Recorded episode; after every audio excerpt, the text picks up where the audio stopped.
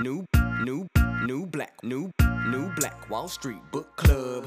Evan Jefferson, brother, much love. Educating, elevating, because in knowledge is the power and we'll never give it up. Huh. Literature is for the masses. Where to put your money down, now how to watch your assets. Yeah, uplifting others is a passion. My brother Evan, he will turn it into action. New Black Wall Street Book Club. You should come read with us. Yeah, we comprehend and discuss. If we all just come together, there's no limit for us. Huh. Here comes your host, New Black Wall Street. Evan, take it away. New Black Wall Street Book Club. New Black Wall Street Book Club. Thank you for tuning in to this episode of the New Black Wall Street Book Club, where black folk do read. You put in a book, we absolutely will find it. I'm your host, ERGJ, your certified financial educator, and today we're continuing along in our journey into The Science of Getting Rich by Mr. Wallace Wattles. The Science of Getting Rich by Mr. Wallace Wattles, Chapter 16, Some Cautions and Concluding Observations. Chapter 16, Some Cautions and Concluding Observations. This episode is being brought to you by the Black Billionaires Club. That's right, it's a book that covers the 12 richest black people in the world today and how they built their wealth. And we just believe that if you want to be wealthy, you should study wealthy people. Well, you can check out the book and the club by simply going to www.theblackbillionairesclub.com. www.theblackbillionairesclub.com. You'll find that link in the description above or below. Well, let's get right into this, billionaires. The Science of Getting Rich, Chapter 16 Some Cautions and Concluding Observations. Many people will scoff at the idea that there is an exact science of getting rich. Holding the impression that the supply of wealth is limited, they will insist that social and governmental institutions must be changed before even any considerable number of people can acquire competence. But this is not true. It is true that existing governments keep the masses in poverty, but this is because the masses do not think and act in a certain way. If the masses begin to move forward as suggested in this book, neither governments nor industrial systems can check them. All systems must be modified to accommodate the forward movement. If the people have the advancing mind, have the faith that they can become rich, and move forward with the fixed purpose to become rich, nothing can possibly keep them in poverty. Individuals may enter upon the certain way at any certain time and under any government and make themselves rich. And when any considerable number of individuals does so under any government, they will cause the system to be so modified as to open the way for others. The more people who get rich on the competitive plane, the worse for others. The more who get rich on the creative plane, the better for others. The economic salvation of the masses can only be accomplished by getting a large number of people to practice the scientific methods set down in this book and become rich. These will show others the way and inspire them with a desire for real life, with the faith that it can be attained, and with the purpose to attain it. For the present, however, it is enough to know that neither the government under which you live nor the capitalistic or competitive system of industry can keep you from getting rich. When you enter upon the creative plane of thought, you will rise above all these things and become a citizen of another kingdom. But remember that your thought must be held upon the creative plane. You're never for an instant to be betrayed into regarding the supply as limited or into acting on the moral level of competition. Whenever you do fall into old ways of thought, correct yourself instantly. For when you are in the competitive mind, you have lost the cooperation of the supreme mind.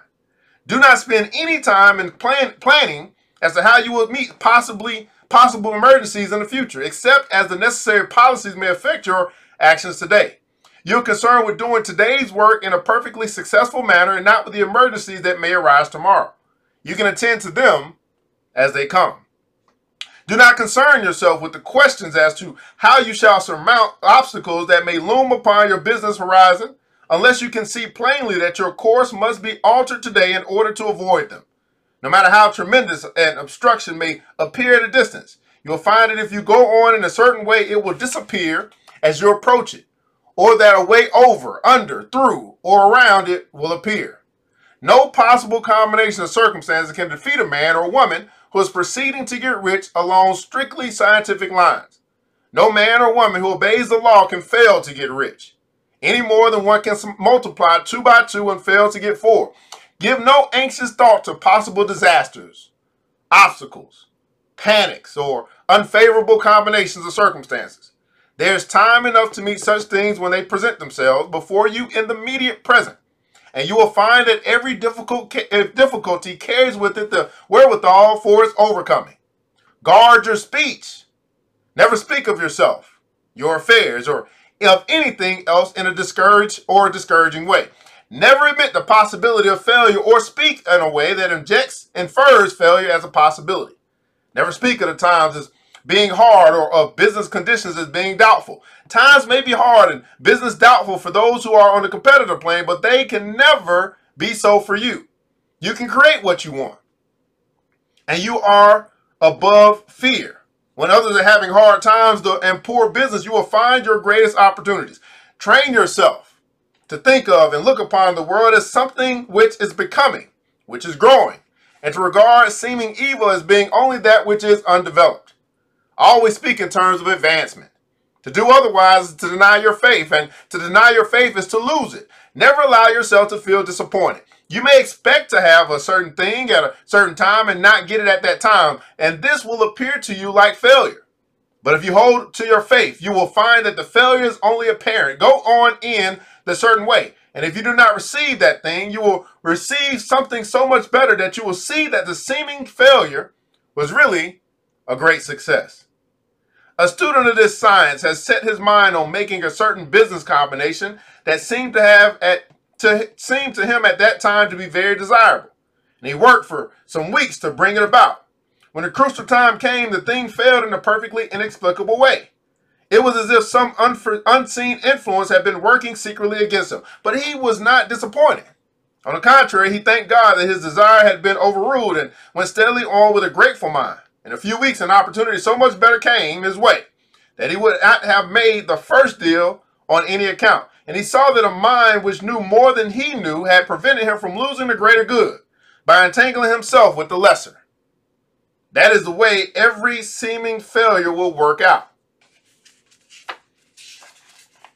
For you, if you keep your faith, hold to your purpose, have gratitude, and do every day all that you can all that can be done that day, doing each separate account, each separate act in a successful manner.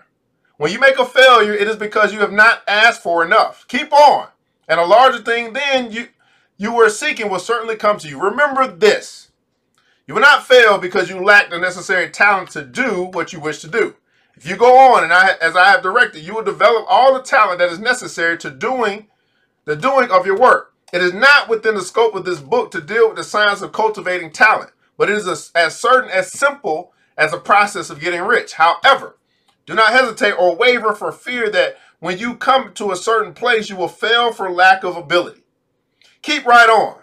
And when you come to that place, the ability will be furnished to you. The same source of ability that enabled the untaught Lincoln to do the greatest work in government ever accomplished by a single man is open to you.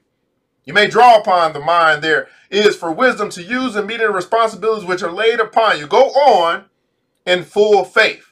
Study this book Make it your constant companion until you have mastered all the ideas contained in it. While you are getting firmly established in this faith, you will do well to give up the most recreations and pleasures and to stay away from places where ideas conflicting with these are advanced in lectures or sermons. Do not read pessimistic or conflicting literature or get into arguments upon the matter. Spend most of your leisure time in contemplating your visions, in cultivating gratitude, and in reading this book.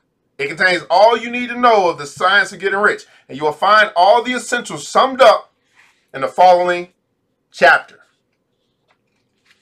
The Science of Getting Rich, Chapter 16. Some cautions and concluding observations. This is the New Black Wall Street Book Club, where black folk do read. You put in the book, we absolutely will find it. And I'm your host, ERGJ, your certified financial educator. And we invite you to join the Black Billionaires Club. Not only is it a book, but it's also a club where you can get connected with brothers and sisters who are serious about winning with money, serious about success, and super serious about helping you, that's right, you, to accomplish your goals and to build your dreams. Check out the site www.theblackbillionairesclub.com, www.theblackbillionairesclub.com. You can find that link in the description above or below. Also, we ask that you will subscribe and support this podcast with a small monthly donation to help sustain future episodes.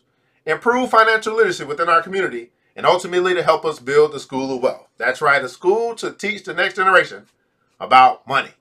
Well, billionaires, I want to say thanks so much for tuning in to this episode of New Black Wall Street Book Club. And I want you to remember this that it takes a village, and it starts with us. Let's build as we climb together. We all we got, people. And thank God that that's more than enough. Until next episode, you know what time it is. Mr. DJ, hit the music. New, new, new black, new. It's the new Black Wall Street Book Club. With your host, Evan Jefferson. Evan Jefferson. It's time for us to go. Yeah. Now, you ain't gotta leave the computer, but we encourage you to get out there and learn and apply all the things you learn at the new Black Wall Street Book Club. Book Club. yeah. The new Black Wall Street.